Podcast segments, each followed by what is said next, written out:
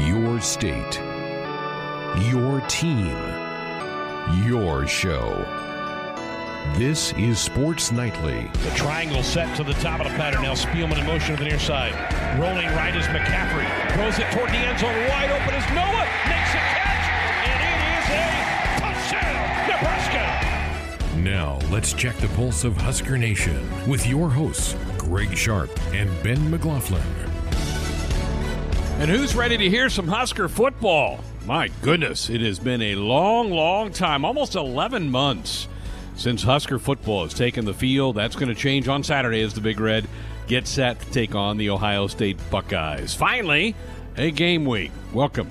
Sports Nightly here on a Monday night. Hope you had a good weekend. And here we go. The next nine weekends will be filled with Big Ten football.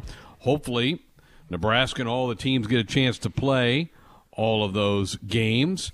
Uh, that you don't have any canceled. That's certainly been an issue around college football. And I'll say this, Ben McLaughlin, college football needs the Big Ten. I mean, when you flip on the big Fox game this past Saturday at 11 a.m., which is the game coming out of their big pregame show, and it's Kansas, West Virginia. Yikes! You got you got issues. I mean, come on, let's go.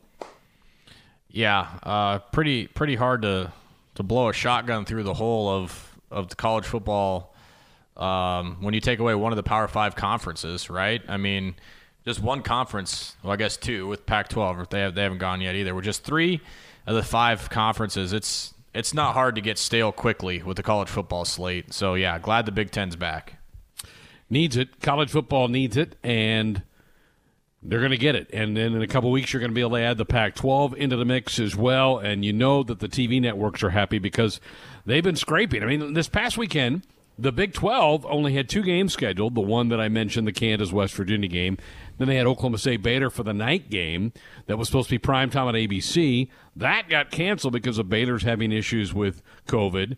So the Big 12 played one game this week. Now you had the SEC, you had the the Titans go at it Saturday night in Alabama, Georgia, and that atmosphere was lit. And I know that place wasn't even a third full, but that atmosphere had me jacked up. I was jumping around in my basement, ready to go run out of the field, watching the the opening part of that. Uh, so that was pretty cool to see. Uh, Alabama looked really good. I know we'll talk more about this coming up in the weekend rewind in hour number three. But uh, yeah, the college football needs the Big Ten, and it's back starting Friday night with Illinois at Wisconsin, and the Huskers and the Buckeyes get Saturday going with that 11 o'clock game. Well, the the uh, drama is over as far as it goes to the quarterback position. Scott Frost saying not going to talk a lot about depth charts, but Adrian Martinez is our quarterback. Surprised at all, Ben, with the, that this is the way that it fell out? No, I'm not surprised. Um, I, I continually be surprised though at at the staff's inability to separate the two, not just on field, but even even when they're asked about them, just with their voice. It's like they get asked about Luke, and the answer is about Luke and Adrian. They get asked about Adrian, and the answer is with Adrian and Luke. It's like we can't get. Uh, a pulse on either one as an individual. I guess the only thing that we're going to be able to tell to separate them is with our own eyes. You know, with Adrian out there on Saturday, and uh, you know if Luke's able to get get some snaps, then then we can start to tell some things by ourselves. But we all know that practice goes a long way in determining you know who's a starter for any position, quarterback included. But it sounds like those that's an ongoing battle between the two of them, and they're going to continue. Um, to continue to continue to battle it out. But no, I can't say I'm shocked that Adrian's getting the first snap. Yeah, let, us go there. Do you do you anticipate? It's just a Monday, but this is what we do, right? Do you anticipate that McCaffrey gets snaps at quarterback? I, and I'll go first. Give you time to think about it. I think we do. I think we see him get a series here and there during the game. I think. I just think he's too good of a weapon to not get snaps in a game. Yeah, I. Th- I mean, as the coaches are saying in their own words, you know, you you, you want the, the you want the guys out there that are going to give you the best chance to win. And if one of them's struggling, or you know, in this case, Adrian, if he's struggling and they need a spark or a jolt, it wouldn't shock me if Luke gets a chance to go in there, or you know, if there's a bad turnover or whatever it is. you know, it wouldn't surprise me to see Luke out there. It wouldn't surprise me to see Luke start a game here in the next four or five games. It would that that wouldn't shock me either. So I don't think this is going to be a one quarterback show for all nine games. I think we are going to see a decent amount of Luke McCaffrey at quarterback. I just can't tell you when that's going to be. Yeah. Well, that was, I don't know that there was a ton other things that were newsworthy out of the press conference today. And we're going to hear some clips from the head coach coming up in a few minutes as he did start kind of the Monday routine of players meeting with the media and then the head coach all via Zoom. None of this is in person anymore. I mean, that, that ship has sailed.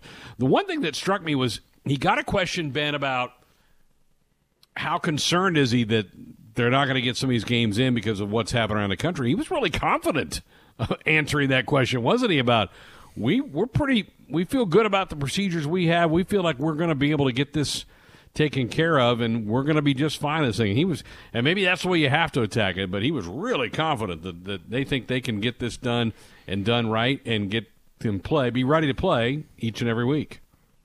Yeah, I mean, to me, that says they've had good results with the testing protocols so far. Now, obviously, that can change, but you know, it seems to me like the staff doesn't have any reason to believe otherwise. So, I think um, I think it's important to have that mindset, but I also think it's important to not be naive to the fact that you know three or whatever positive tests to keep them three or whatever positive tests and keep the spread happening. And I think the protocols in place will do a good job keeping that spread. Hope he's right because I know Husker fans are anxious to see these and want to get this thing uh, cranked up again on Saturday with Ohio State. We also learned today that the Wisconsin game, the home opener for the Big Red on the 31st Halloween, by the way, will be a 2:30 kickoff on FS1 for the TV broadcast of that. So 11 a.m. for Week One, 2:30 for Week Two for the Cornhuskers. That's the way it's going to be.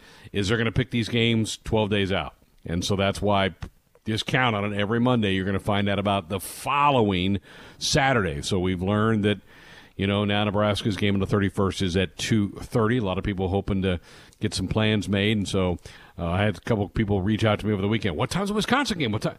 You got to wait till Monday. That's when it's going to come down the pike. I don't know why it has to be that way, but you kind of feel like couldn't they pick the first three or four weeks before teams get settled in, and we kind of see what games are going to have a big impact on standings and that type of thing. But hey, the Big Ten's kind of doing their own thing right now. So we did find that out today. Two thirty for the Wisconsin game coming up on the thirty first of October. Well, the Huskers um, now know they're into a game week. You had a chance to kind of check in with a couple of the players today. They've got to be just on cloud nine to finally get through the uncertainty of the season and and then the camp, which really began in late September, to know now that there there is a light at the end of the tunnel and there is a game coming up. I think they're feeling how the rest of us are feeling, except to to a much more severe um, degree because they're the ones putting in the work every single day. So it's coaches too. I, I can just I can I can imagine how they're feeling in terms of excitement just to get this thing going. So yeah, I know they're excited and um, I mean, we talk about the dog days of fall camp. I think that's probably amplified by a couple hundred amplifications right now because of the circumstances we've been given since March. But yeah, I know they're ready, and I know we're all ready too. No depth chart today. Surprised by that? I mean, it kind of seems like it's been becoming a bit of a trend to hold that to close to your vest through week through week one anyway, and then maybe after somebody sees you play, it's not really a big secret who's going to be out there at those various positions. Yeah, I mean, I I get it. Secrecy is is you know it can be a, a, a good thing to have on your on your side.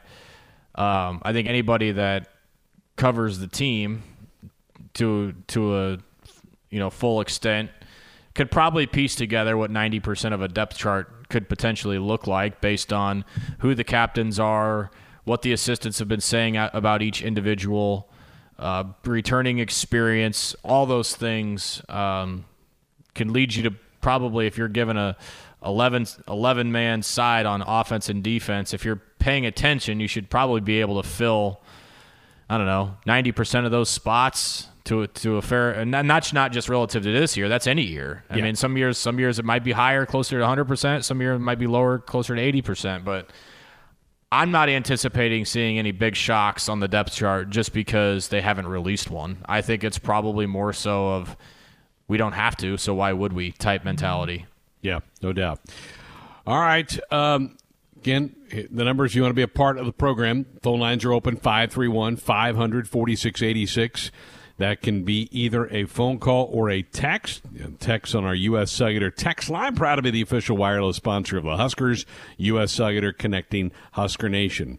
Just in on the text line. Do you envision a scenario where both quarterbacks are on the field at the same time? McCaffrey, Martinez. We did see that last year in the Iowa game where they flipped it out to Luke in the flat and he made a beautiful throw into the end zone for a touchdown.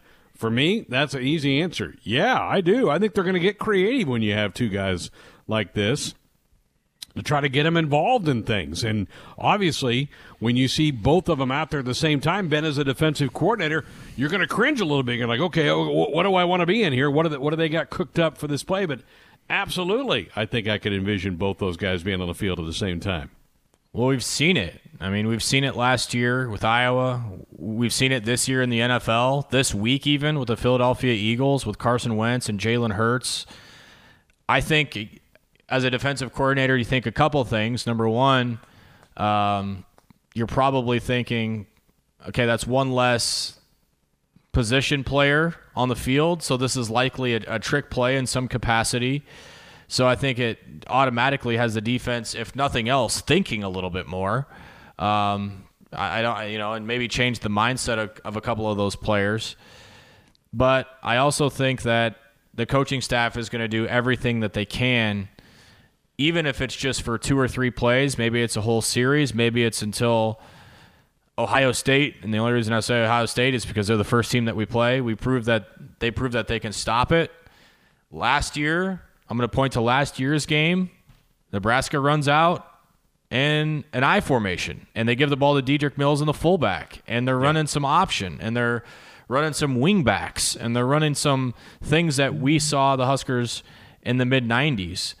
So I do anticipate there to be wrinkles. The staff has proven time and time again, no matter what game you watch last year, you can point to you know, as little as two or three plays to as many as an entire drive or two of where they're they're getting creative and using their minds to um, maybe trump the talent card a little bit, so to speak. You know, we, we can't beat you man on man, but we can out scheme you. We can do some other things that can move the ball. That seems to be the case in like every movie, right? Every sports movie, the the, the story of this little this little juggernaut this little team against a juggernaut where they're outmanned and you know they get creative with all these different plays. If we can't beat you man on man, we're going to do other things to try and move the ball and score. So I would anticipate to see a handful of wrinkles from this offensive staff against Ohio State, just because number one the talent issue, but number two they've had how many months to prepare and put stuff in. So. Right. I think I, I, would, if this is a, a, a straightforward called game for 60 minutes, I would be very shocked. I agree. 531 546 86. We're back to play some clips from the head football coach's press conference from earlier today. That and a lot more coming up next. Callers and guests into the show. Dial us up on our Sports on Sunday hotline brought to you by the Woodhouse Auto family, bringing you more choices in brands, locations, and service. Experience the difference. Purchase with confidence. This is Woodhouse. Back to the Monday routine of a press conference coming up. And the head coach met with the media today for about 20 minutes or so and got into a lot of different topics. He was asked, Is it good to finally have football back and to look forward to it? I'm excited it's here. There, has been a lot of times when we thought we were fighting a losing battle to get football, to have football. We didn't know if we were practicing for a reason or not, if we were ever going to play, or if we were just out there practicing for for nothing with nothing to look forward to. Um, it's been a battle. Like I just uh, said, I think Ohio State it's probably the ones that led the battle. We've certainly been in lockstep with them to try to get football back. Um, so I'm going to root for them in every single game except this first one uh, because I'm I'm uh, grateful to them for um, going shoulder and shoulder and fighting to get this back. Uh, our kids are excited to play. We're excited to play. There's there's been a lot of moments where I didn't think we'd get here, uh, but now that we're here, uh, I think playing football was the right thing to do, and, and we're excited to be a part of it. We've seen all kinds of of of different levels of play for the last six weeks. We've seen some teams that didn't look like they were ready to go. Week one, there was a lot of upsets, particularly in the Big 12 conference that first week. Uh, you saw a Navy team just not ready to even hit when they opened the season against BYU. So the head coach was asked, "What do you expect to see as far as level of play on Saturday?" You know, it's hard for me to say. Uh, I, I I got a lot of confidence in the level of play in this league. Um, I think there's really good teams, really good coaches.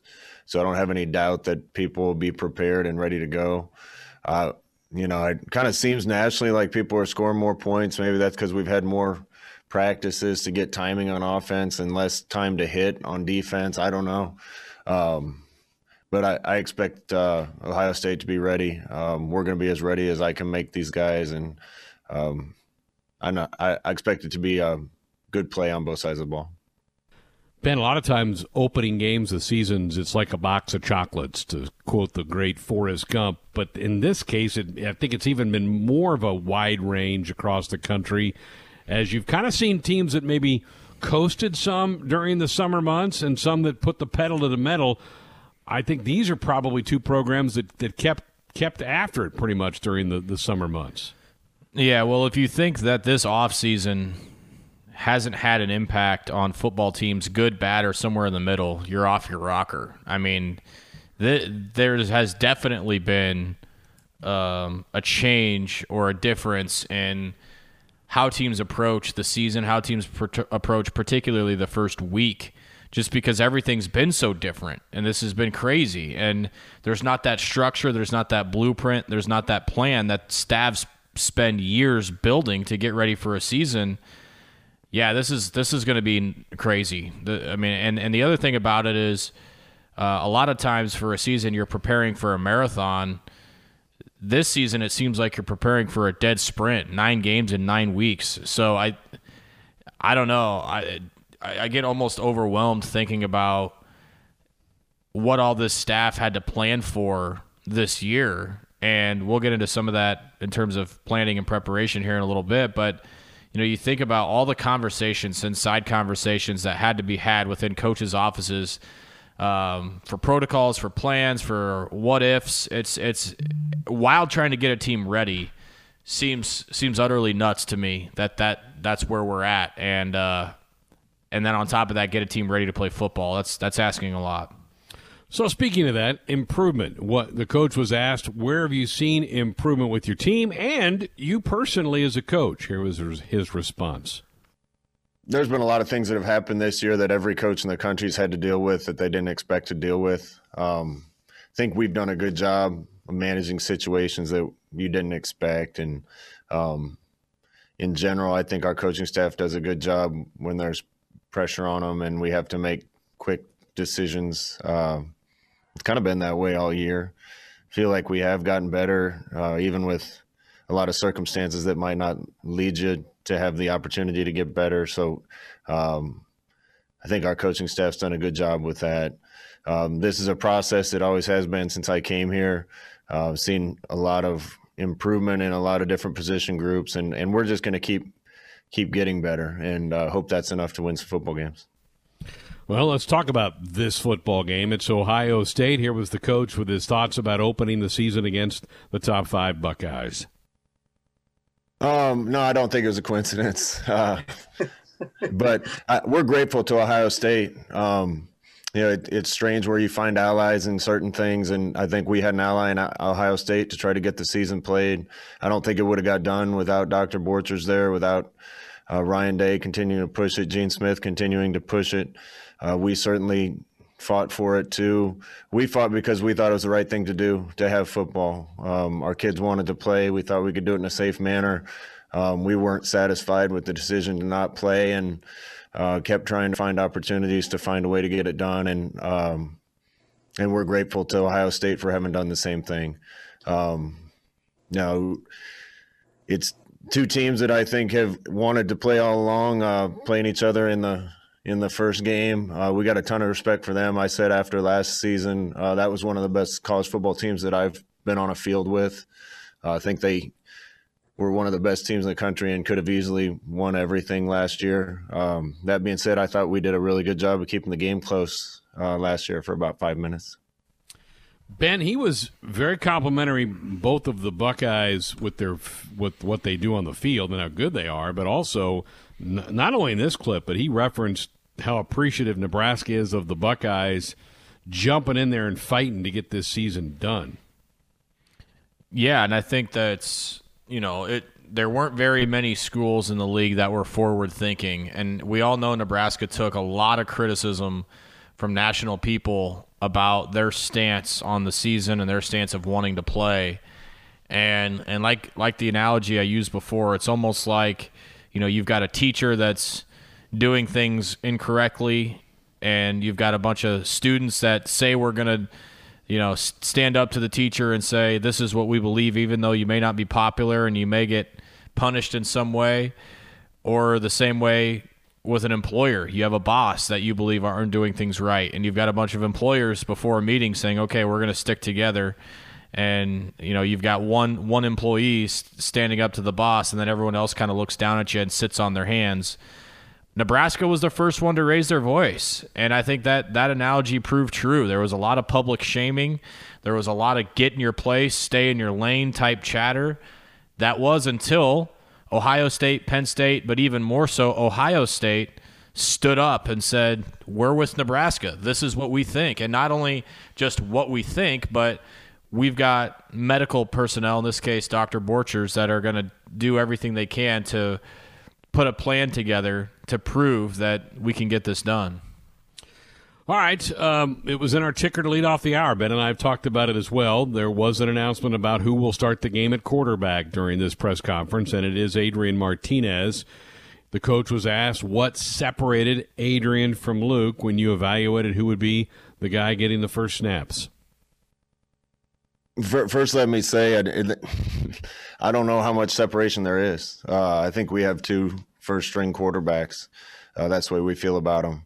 Um, and, you know, I I really believe if Luke would have been the one that had already been playing and and we would have had the same camp, it'd probably be Luke. Um, they they both had uh, tremendous camps, and and we see ourselves as having luxury of having two starters. If there's been something consistent, Ben, over the last three weeks, it's been that. And you mentioned it in the opening segment of the show. It's like they don't mention one without mentioning the other. And there's another case of that right there.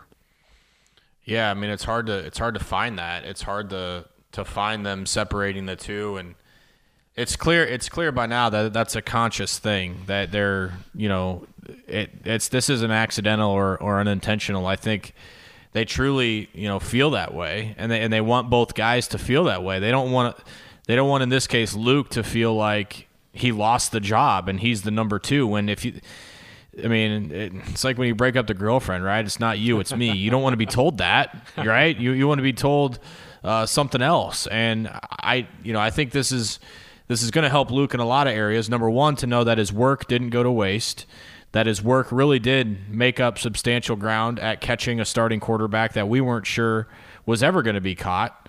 Uh, you know, this this was supposed to be a slam dunk four year starter here, especially after his freshman season.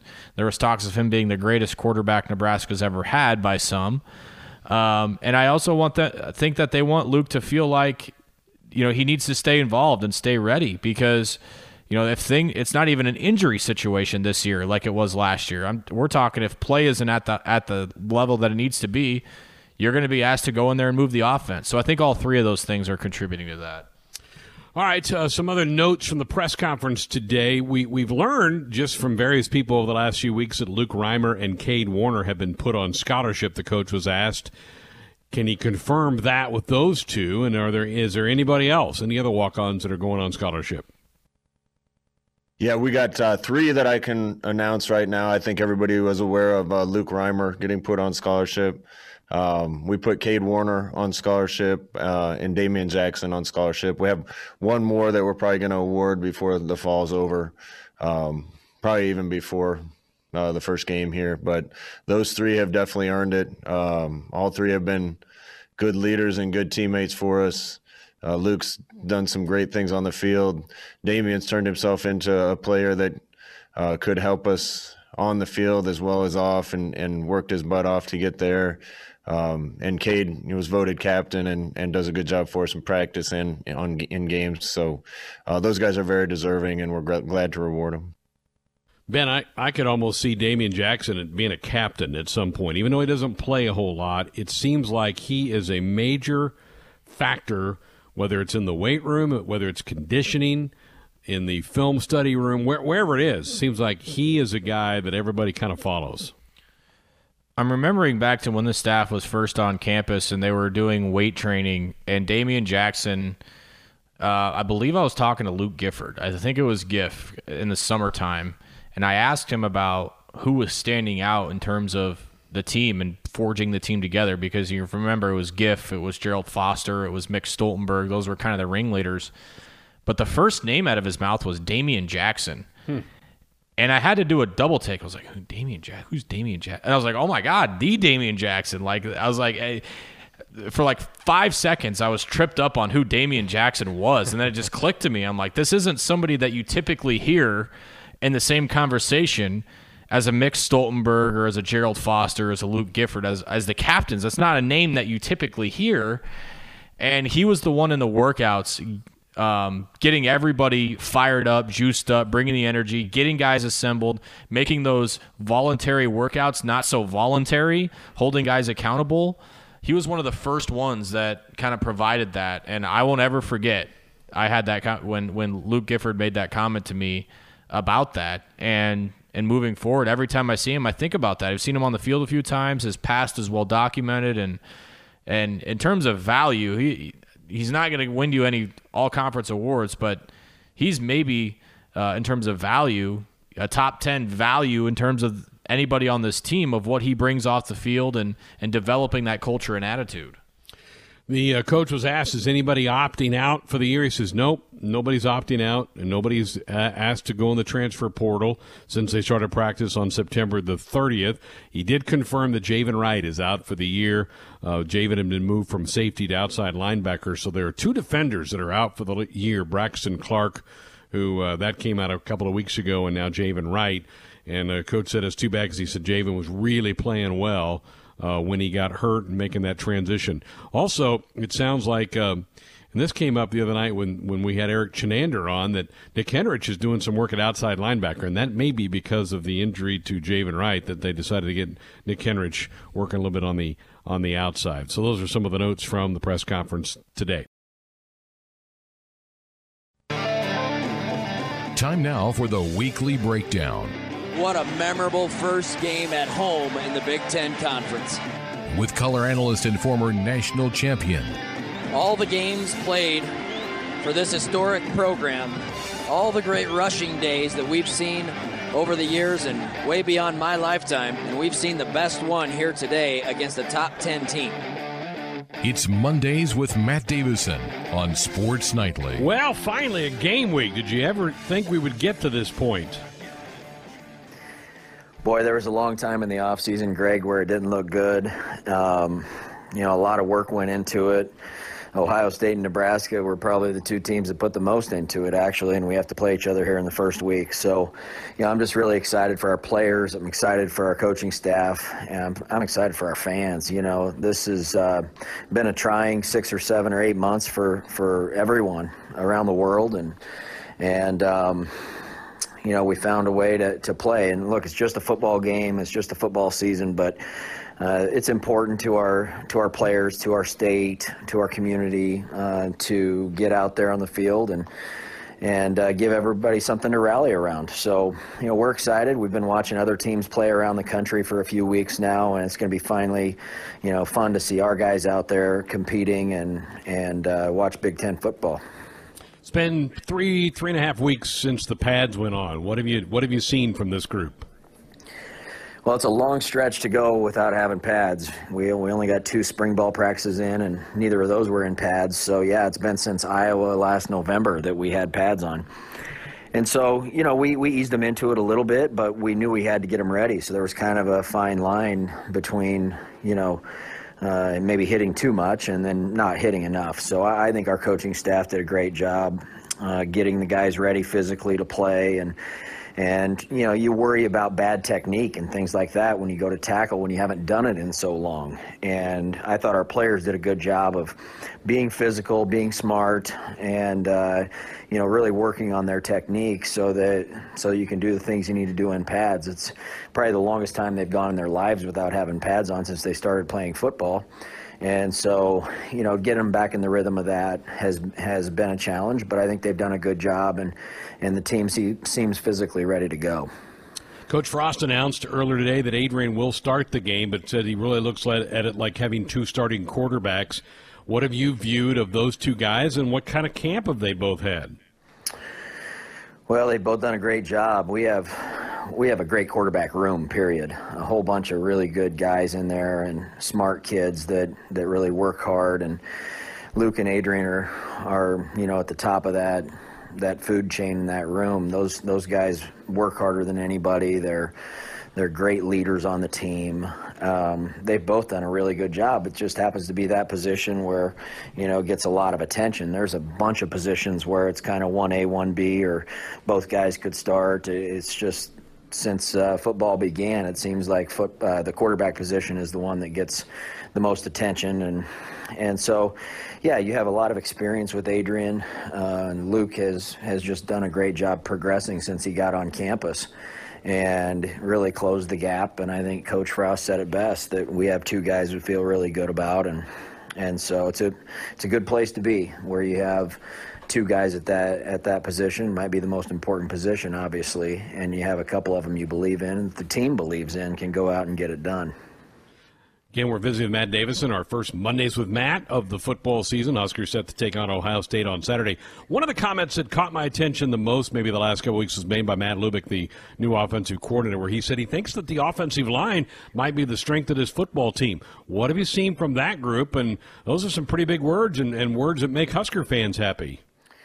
Yeah, I mean, you ask any football team if they said, "Hey, the, your best unit is your offensive line," that makes you a pretty good football team, or it's a good place to start anyway. And I, we have a lot of experience up front there, and obviously that helps. Farniok and Jaimes have played played a ton of football. Boe Wilson has played a lot of football. Um, Cam Jurgens has as well, and and then you throw in the guys that have played a bunch behind those guys too. So we have a lot of experience back up front and guys that have been through Big Ten football in the past and understand how physically demanding it is. And and so I think it's a good place to start. Obviously, we have we have good size up front, guys that have played a lot of snaps together, and so the communication has been good. They understand the offense. And I think Coach Lubick has done a good job since he got here of getting everybody on the same page and and uh, you know running things on the offensive end when when the head coach is busy doing things at times. And so, you know, he he's very organized and detailed, and I think he's done a good job working with the other coaches and getting the offense going and and obviously, if you can't block anybody up front, it's going to be hard to move the football. So, uh, we're pretty excited about the offensive line. Hopefully, they stay healthy and and uh, have a good season.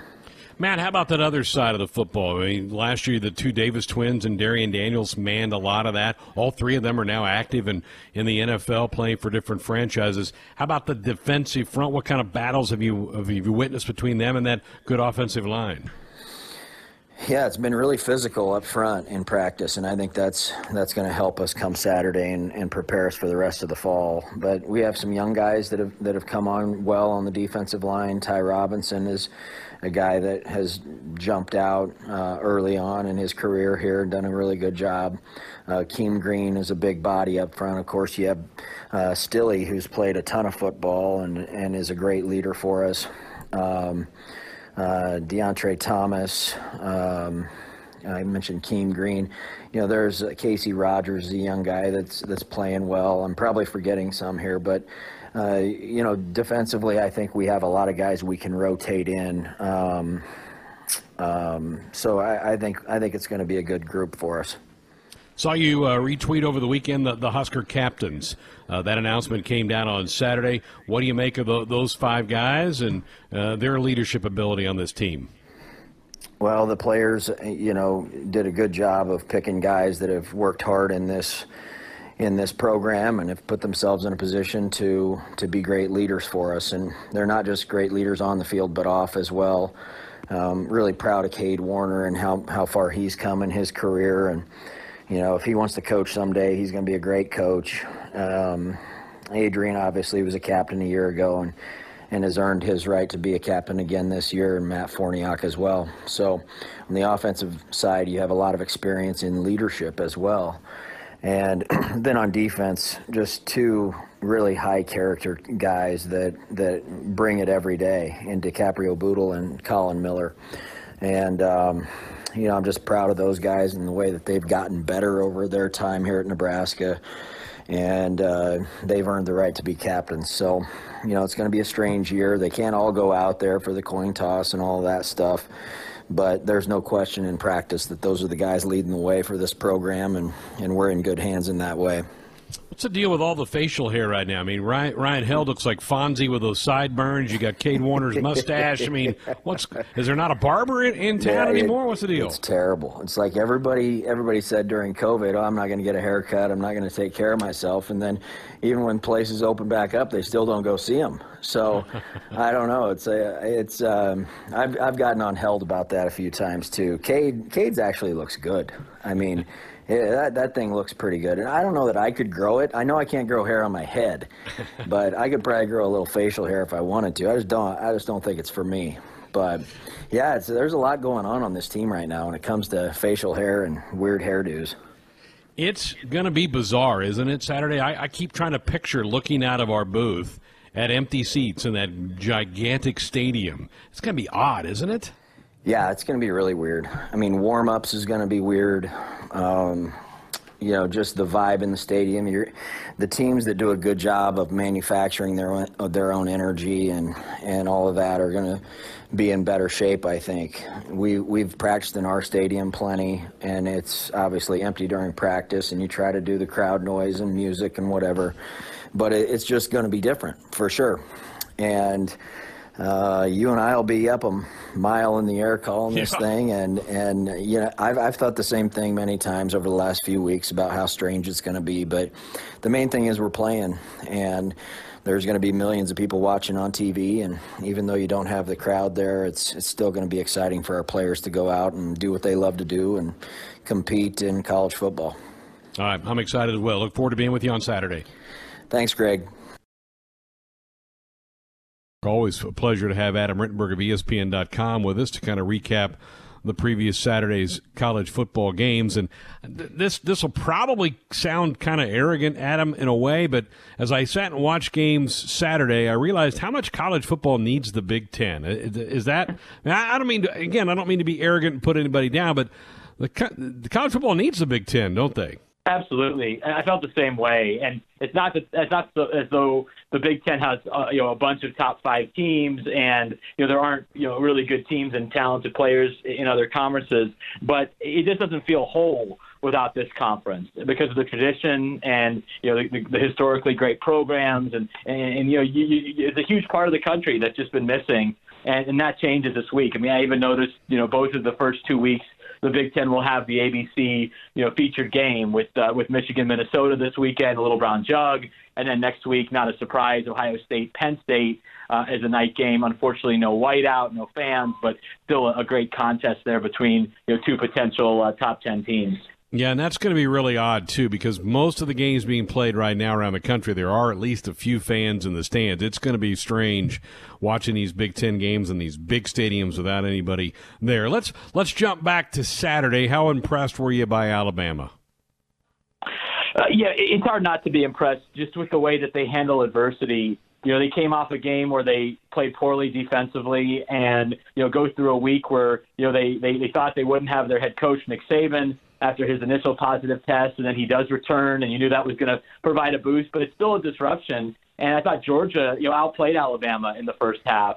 Um, it could have been up more points. Um, you know, Alabama fortunate to get that field goal opportunity at the end of the half, and then they they, they just dominated the second half with turnovers and uh, big plays on offense. I mean, it's just not a whole lot of fun defensively. I mean, you saw you know, arguably the nation's talented defense, most talented defense, had no answers for you know Jaylen Waddle and Mac Jones and uh, and DeVonta Smith and Najee Harris. It just goes on and on with, with that offense. I thought Steve Sarkisian called a brilliant game uh, and, and in some ways outcoached Kirby Smart and, and defensive coordinator Dan Lanning in that second half. And this is just what Alabama has done against Georgia. Georgia's played well enough at times to beat them, but they don't uh, put it put together a full game. And uh, certainly after the, the statements that Clemson has made the last few weeks, uh, yeah, for Alabama to respond the way it did with the most impressive win anyone has had so far this season.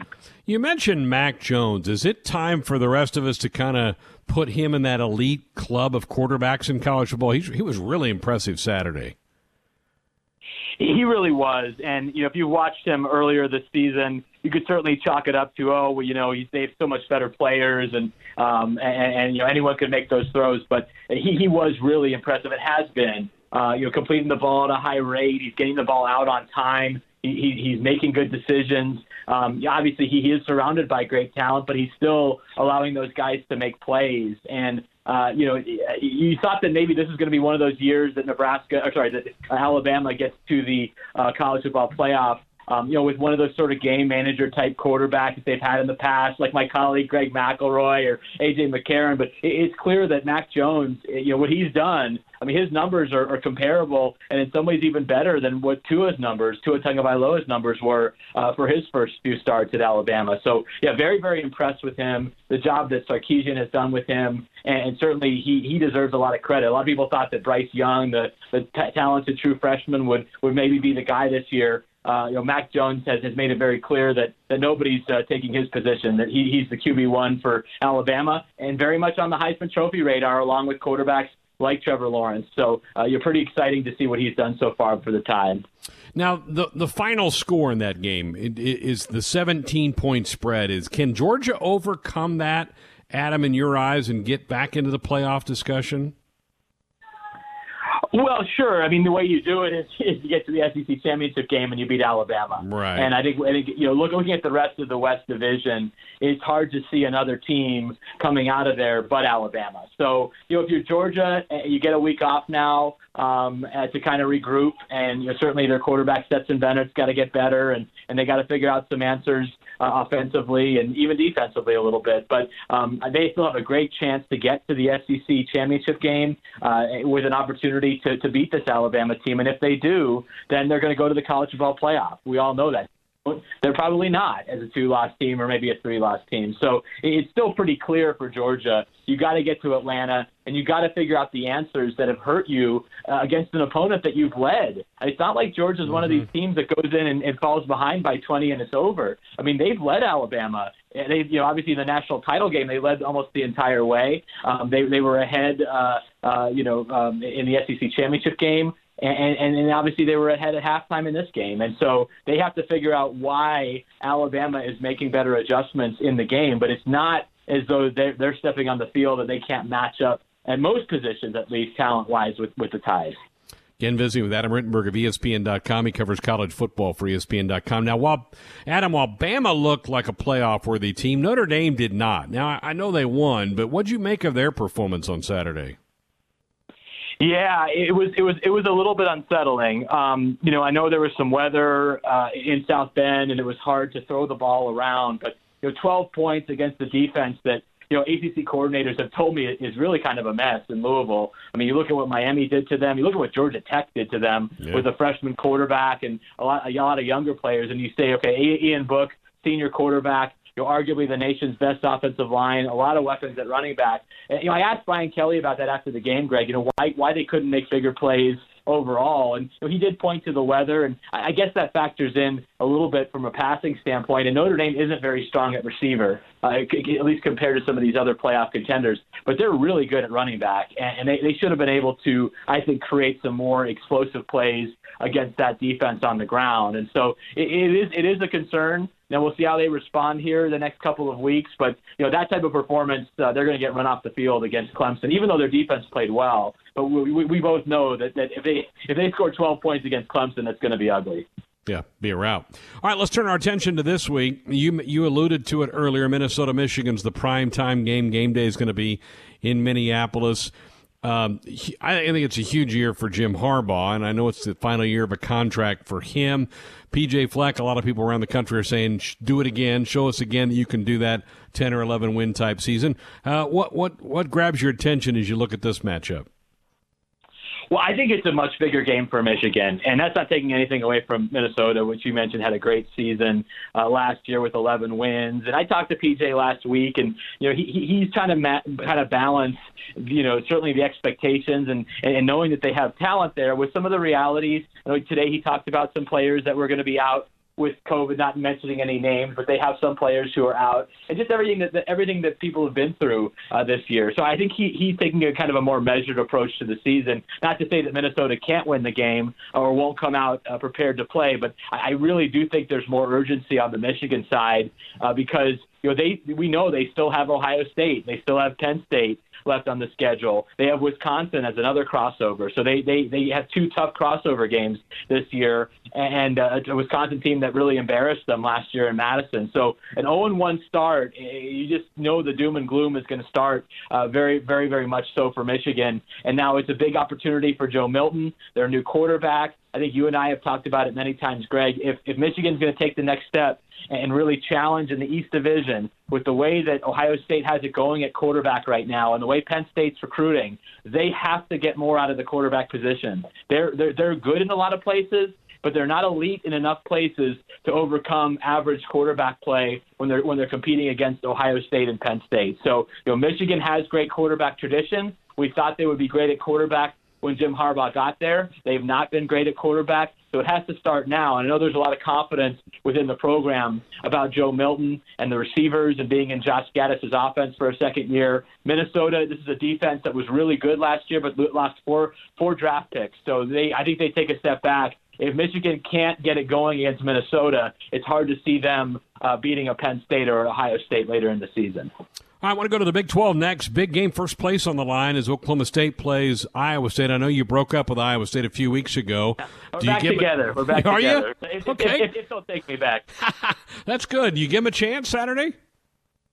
Oh, sure. Yeah, absolutely. I mean, the Big 12 is is really interesting, um, and I think that this game is really interesting uh, because uh, you know you've noticed. I mean, we talked so much about defense, uh, or sorry, about offense around the country and how the scores are up. Uh, in, in some ways, the Big 12 has been more of a defensive conference yeah. this year, and both these teams play defense. Uh, Oklahoma State, um, you know, they really had to rely on their defense after losing their quarterback uh, Spencer Sanders in the opener. They were fortunate to beat uh, a Tulsa team that also plays pretty good defense, and uh, and, and obviously they they followed up since. Uh, but Iowa State, we we know that Jon Heacock does a great job on that side of the ball. And, uh, and they looked really good uh, defensively against Texas Tech a couple of weeks ago. So I'm really excited to see you know, just, just the just the, the tactical matchup between these two teams as, as they, they, they can play complementary ball. They can run the ball. You know, two really good. Uh, I guess Oklahoma State's using a couple of backs, Chuba Hubbard um, uh, as well as another another back, and then Breece Hall has been terrific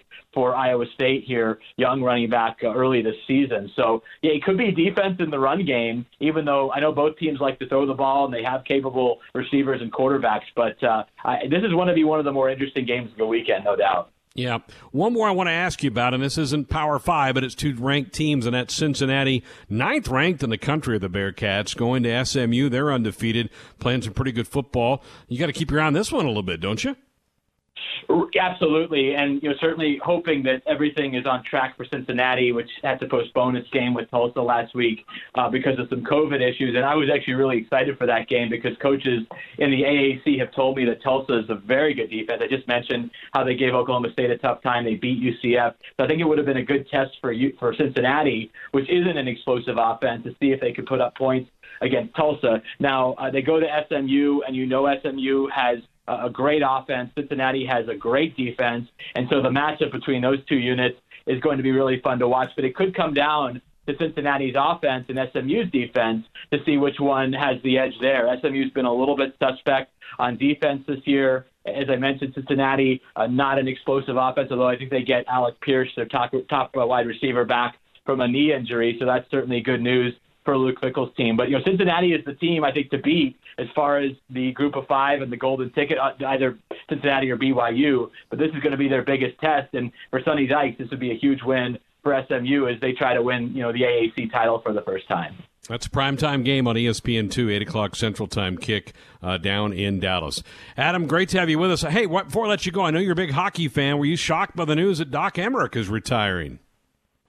Well, you know, I knew Doc was, was certainly up there a little bit, and it's disappointing just because he's such a great uh, broadcaster. And um, I had a chance to meet him a few years ago. I, you know, I'm, I'm a big Blackhawks fan, and obviously uh, loved all of his broadcasts when the Blackhawks were winning Stanley Cups. And then uh, I was teaching a journalism class at uh, Northwestern and my co-instructor Ed Sherman, who's a great journalist, he wrote the Big Ten history book recently. Uh, actually knew Doc and, and and had him come in to speak to the students. And I, I posted on Twitter today. I mean, guys like you and I, Greg. I mean, we're around and we're around athletes and coaches a lot, and I, I rarely get starstruck. But for me, meeting Doc Emrick was pretty cool. That was a pretty cool moment, and so uh, certainly, you know, it, it's unfortunate not to hear his voice on these broadcasts anymore. But what a career! Uh, certainly one of the best to ever do it, and and I was uh, I was certainly I'll never forget the chance I had to get to meet him. Just a great guy. And obviously a terrific Hall of Fame level broadcaster.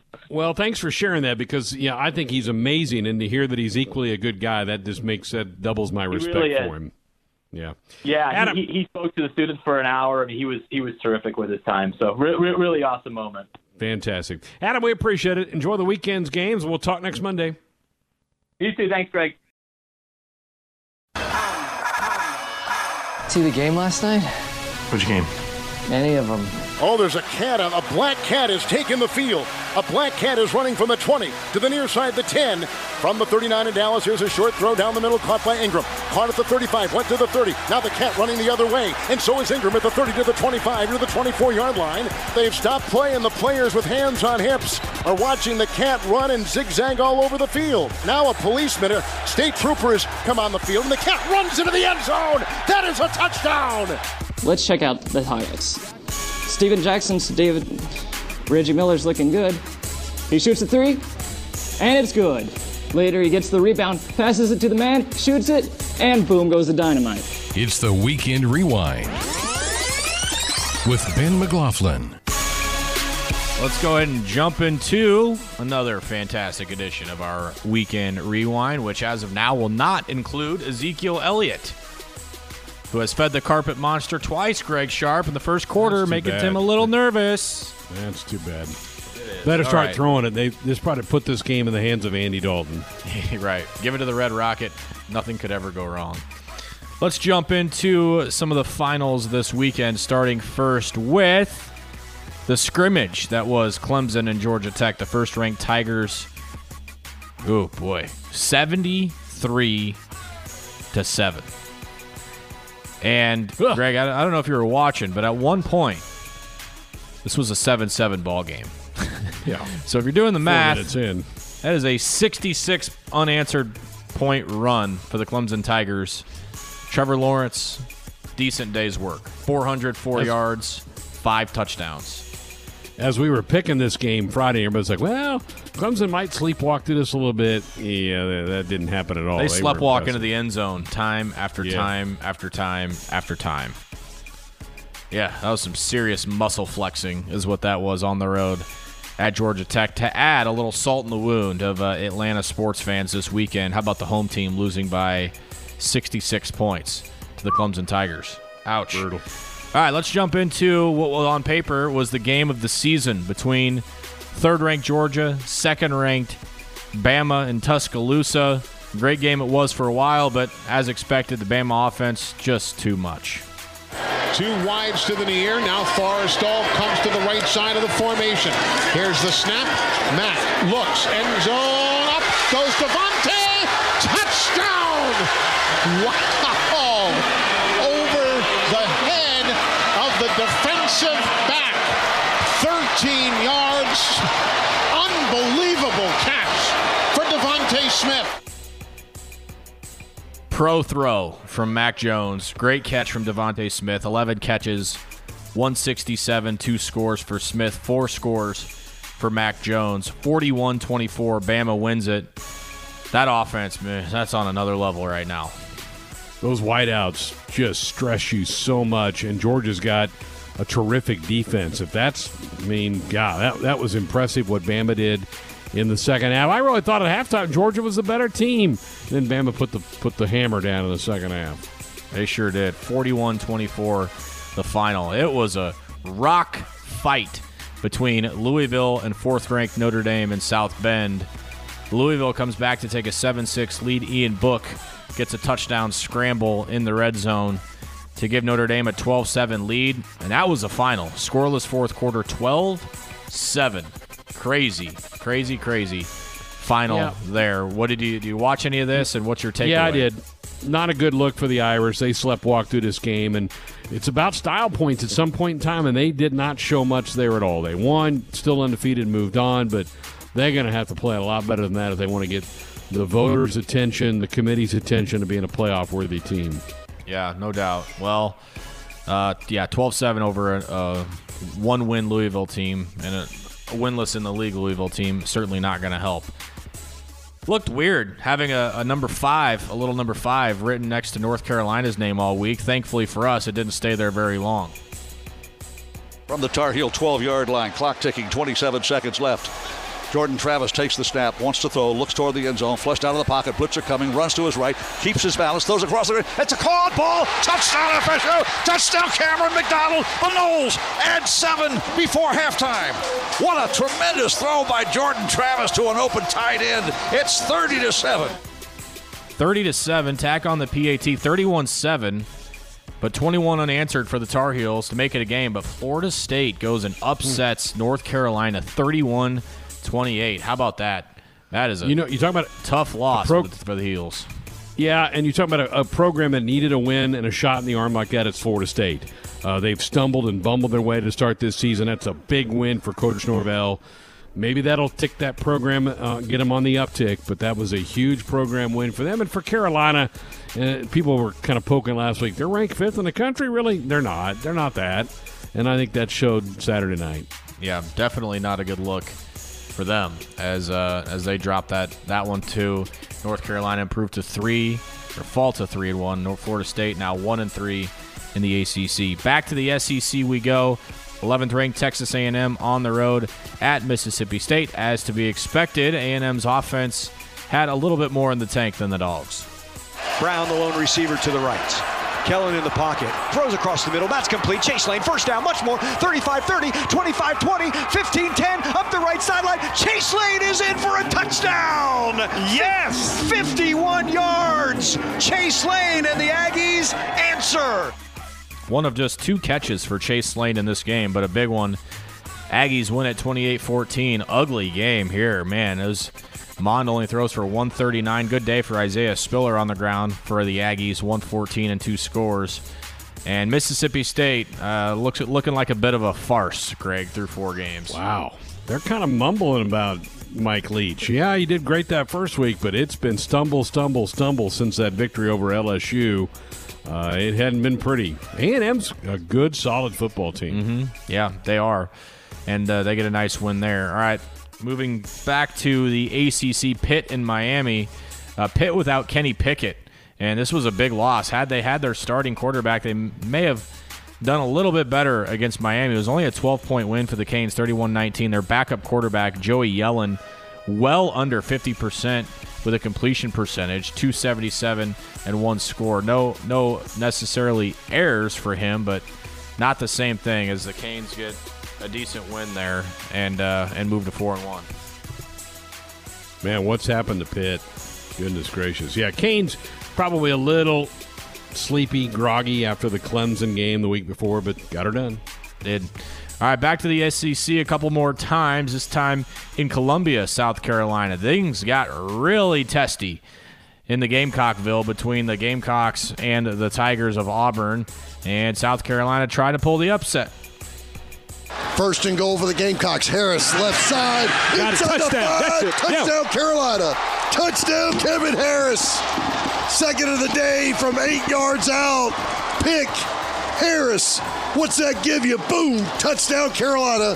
It could make it 27 19. Well, let's check if they go for one or two with 54 seconds to go in the third. Harris plows in from eight yards out, and South Carolina would have just enough to hold off Auburn, 30 to 22. Man, Tigers two and two, and not a great late look for Bo Nix. 24 of 47, Greg. And it was clear that Shi Smith was just ripping apart Auburn defenders all day long, and a big, big, big win for South Carolina. Will Muschamp. That game was um, contentious. They were shoving and pushing around the whole game. Somebody in our, our crew on Friday picked that upset, but that was a good win for South Carolina to, to knock off Auburn, who is really spinning their wheels. They sure are. Uh, you know who's really spinning their wheels? The Tennessee quarterbacks. Guarantano throws two pick sixes on back to back possessions, and Kentucky runs away with a 34 7 victory over the Vols. Vol fans, as you would expect, not happy right now. You know, um, that's a program that just can't quite get it going. And there's another example: home game rival, and you get beat like that. That's embarrassing. Yeah, not not not not a good good week in Knoxville.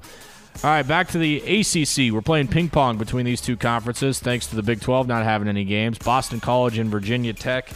Uh, this one not really that close as Vatech rolls over BC 40 to 14, and more good days for the Virginia Tech running backs. Hendon Hooker, 164 yards and three scores, as Vatech gets a nice bounce back win after narrowly uh, coming back and beating uh, a week ago North Carolina uh, after a crazy comeback. So 40 14, the final score there.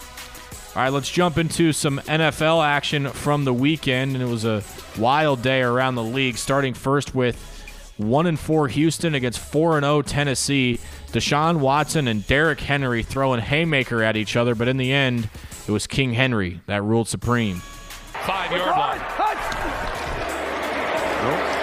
Henry. Henry breaking free. 20, 25, off to the races. Catch him. They won't catch him. Touchdown, Tennessee. 94 yards for Derrick Henry. You see him at six foot three, 240 pounds, and you assume he's just this bulldozer. But then you forget that he can outrun an entire defense. 212 yards and two scores. He scores the game winner in overtime. 42 36. Tennessee remains undefeated. That guy is a freak show.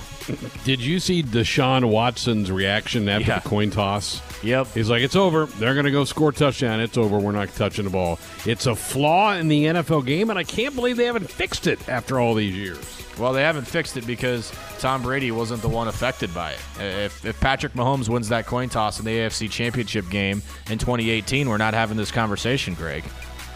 You know that. Fair, you know that's you know that's fair, right. Fair point. Fair point. The guy pushing the buttons on the on the on the dials here would disagree with us. But let's go ahead and move to another interesting game between Cincinnati and Indianapolis. Bengals up 21 nothing. But that's just when Philip Rivers thrives. He throws three touchdown passes with that wet noodle of an arm, 371 yards. Colts come from behind and win it 31 27, thanks in large part at the end to the Colts defense. No surprise. Burrow standing in over the middle, intercepted, picked off by Julian Blackmon, tripped up at the 22, and the turnover for Cincinnati should ice it for the Indianapolis Colts. That guy sounds familiar. 31-27. Colts improved to 4 and 2. Oh, that's another heartbreaker if you're Cincinnati. 21 zip and you blow it. Yeah, you can't you just can't let leads like that get away in the National Football League. Colts are what four and two now, and you just don't get a feeling it's a very good team, but yet they're finding ways to win games. Yes, they are. Sorry, Austin. I, uh, I didn't mean man. to make that a dig. It just kind of came out that way. Yeah. Falcons and Vikings, two now one and five teams as Atlanta gets their first win. How about that? Even 10 points in every quarter. Atlanta wins at 40 23. Four scores for Matt Ryan through the air. A couple of Julio Jones fresh off an injury. Vikings one and five and back into the Trevor Lawrence sweepstakes. Well, no comment on Minnesota. it, they're they're a mess. The Trevor Lawrence sweepstakes. He's going to he's going to be a Jet. Ooh, that's a fun place to be, huh? Yeah, the Vikings are the Vikings have out the Vikings and Coach Zimmer need to part ways. It, it's over. It, it's run its course. He had a great run. The, the, the message is getting lost with him. Mm-hmm. Message also lost in New England as the Broncos go on the road to Foxborough and beat the Patriots with all field goals. Brandon McManus kicks six field goals for Denver. That's all they needed. 18 to 12 winners over the Patriots. That's that's a shocker. That's, yeah, that that is the Patriots. Patriots are not going to win that division. I'm, I'm going Buffalo in that division. The Chiefs now go to Denver, so they get back to back road games, um, which is a little odd, but it's kind of the way it works. So the Chiefs will be in, in Mile High. And now Denver's got a little mojo behind them after winning that game. They'll be fired up and ready to welcome the Chiefs on Sunday. That's right. Um, pillow fight between the Washington football team and the New York football Giants. Washington scores Ugh. a touchdown late. Riverboat Ron elects to go for two. Sloppy two point conversion is no good, and the Giants get their first win. They are now one and five, so congrats to those people. Off the schneid.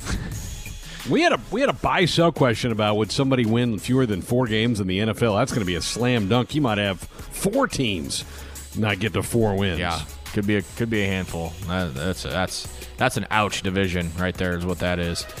The Ravens do their best to blow a game against the Eagles. They let Carson Wentz, who, in the Eagles, how about the Eagles having minus seven yards of offense at the two minute warning in the first half? Minus seven at the two minute warning in the first half, but they score 22 in the fourth. The Baltimore does hold on thanks to Lamar Jackson and his legs. 30 to 28, the final. Eagles fall to 1 4 and 1 on the season to further our point that the NFC East is garbage. Who's going to win that stinker stinking division? Dallas. They're going to have six wins and they're going to win win the division. You think? You think Yeah. Dallas is going to get to six? Okay. I mean, Okay. they're gonna they're gonna have to play some of these other teams in their division. Somebody has to win them. That's true. That's a good point. Yeah. Browns and Steelers. This wasn't a game. Thirty-eight to seven. Good night, Cleveland. Uh, I, I asked Ian Friday night if they were legit. Uh, every time I think Cleveland's onto something, they they do something like this. Uh, I don't know that Pittsburgh's 31 points better than them, but they sure looked that way on Sunday. I've been saying for weeks Pittsburgh is back and Big Ben's leading the way. Yeah, he didn't. He didn't have a great game. 162 yards and a touchdown, but didn't need to. Bears beat the Panthers thanks in large part to their defense. They get a couple of huge stops late. Bears win at 23-16. Bears at five and one. Who the heck saw How this about coming? that? Good gosh, really? Yeah. I don't. Lion- and I don't know how good they are. Their defense is really good. Yeah, I know. I don't. I don't know that they're that great. They can't get anything going on the ground either. Lions and Jags. Detroit wins at 34-16. Dolphins beat the winless New York Jets 24 nothing. And the Jets are full fire sale mode right now. They're getting rid of anybody and everybody uh, that that people will take. It is not good, Bob, right now for the Jets. Did you see who made his NFL debut in that game? This is Lamar Jackson. Tua. no? Yeah, that, Tua. yeah, late in the game. That's right. And then he came out after the after everybody the game was over for a while. He came out and he sat on the field just to soak it in that he'd played in an NFL game. That's cool. Good for him. Um, that was one of two evening game or afternoon games. The other was in Tampa Bay, and boy, this thing was an utter bloodbath. Brady lofts it. Gronkowski. He's got it for the touchdown. First touchdown as a Tampa Bay Buccaneer for Rob Gronkowski, five catches, 78 yards. They put Aaron Rodgers, buried that man in the turf all day. That was a brutal, brutal game for the Packers offense. 38 to 10. Packers don't go down and score. Rodgers does his little key and peel celebration in the end zone. Then he's ruled short. And that's where the good stuff happened for Green Bay, as Tampa Bay just gave him the people's elbow for their first loss. Yep, knock another one out of the unbeaten. We still have a handful of unbeatens left in the league, though, Ben. Even with the Packers going down yesterday. Yep, couple left. And then we'll finish it up Sunday night. Niners beat the Rams 24 16 as San Francisco just grinds away at that clock all night and they take down the Rams. Let's jump to Major League Baseball. A couple of CSs to finish up. A couple of game seven starting first on Saturday with the ALCS. And a name you haven't really heard of on pace for ALCS MVP. Now the 2 2 pitch. Swing and a drive. High in the air. Right center field. Springer to the wall. It's gone. A two run homer here in the first for Arena. And the Rays have a 2 0 lead in game seven. Randy Arozarena. Everybody's household name, right? Major League Baseball, two run bomb. Tampa Bay, thanks in large part to the right arm of Chuck Morton. Uh, dominant over the Astros, 4 2. and they nearly blow it, but they able to hold on and advance themselves into the World Series. I think most of baseball was applauding that, right? I mean, nobody wanted the Astros Yes. back in the series, so everybody's fairly pleased that Tampa Bay is made second World Series in history for them. Correct? I think it's the second Yeah. time they've been in the series. Yeah. And hopefully things go a little better this time. But what a series it was wrapping up last night on the NL side between the Dodgers and the Braves. It was like a heavyweight fight, blow for blow with solo home runs, but the last one was a belly bomb, and boy, did he get all of it. 23rd pitch, Bellinger with a fly ball to right field. Cody Bellinger has just given the Dodgers a 4 to 3 lead. That man has so much swag, it's ridiculous. An absolute bomb to right field. Pops his shoulder out of place with his celebration, uh, but the Dodgers don't care as they hold off the Braves four to three. Just three hits for Atlanta. Dodgers dominant in Game Seven, and they earn their ticket into the World Series with winning three straight over the Braves. That's amazing. Cody Bellinger pops his shoulder out celebrating the home run. Hope that's okay. He may need surgery after the season ended for that little deal. I, I was pulling for the Braves, to be honest with you. Did you see them run themselves out of an inning? It might have been the fifth Yeah, inning. they had third, second, yeah. third, nobody out. Chopper to third. The runner on third dashed home, got in a rundown. He gets tagged out. The guy at second, I think, was Austin Riley. Late break to try to go to third. He gets tagged out. So they ended up getting nothing. Well, I think they had scored one already in that inning. But that could have been a big inning. It could have been a crooked number for them. And that is just that is routine baseball running, and they just completely botched that in a game seven. Huge. Sure did. Wow. Um, yeah, obviously the golf tournament happening in Vegas. Xander Schauffele does not win. He falls Yeah. two shots back, unfortunately. Uh, 20 under was the winning score Go. Vegas. Yeah, hadn't really heard of that guy, but good for No. him. His first, that was his first PGA win. He's been a fairly solid player, but it just had never won before. Xander Schauffele hadn't played great. Tigers playing this week. This is this was supposed to be their Asian swing, the CJ Cup that was this weekend, and then this next weekend, Zozo Championship or something. But because of COVID, those tournaments have been moved to the U.S. Tigers going to be playing again. Ben, we're like three weeks away from the Masters. The Masters. How about that? Love That's it. gonna be bizarre having that on that week, isn't it? Yeah. And then we'll finish it up with a fight, right? Teofimo Yeah. Lopez, easy victory over Lomachenko. Scorecard pretty tilted heavily to Lopez, and uh, yeah, pretty pretty dominant effort there for Lopez. I fell asleep. It didn't start till after like ten thirty, and I I like dozed off, and by the time I woke up, it was over. So I, I, meant to followed, watch it. I followed the scorecard. I didn't watch the fight, but kind of followed the scorecard as it went. Didn't appear to be that close. now, I was either one of those guys a possibility for Terrence Crawford? I you would think, right? Don't know. It was. Uh, I mean, I'm Crawford's already done that a fair amount of times, right? Shifting up and down and and, and moving himself around. I know his next fight is coming up in November in Vegas. So Yeah, we'll he see. hasn't been in the ring for a while. It's time for Bud to get out there and fight again. Yeah. Very good. Good weekend. Cool stuff.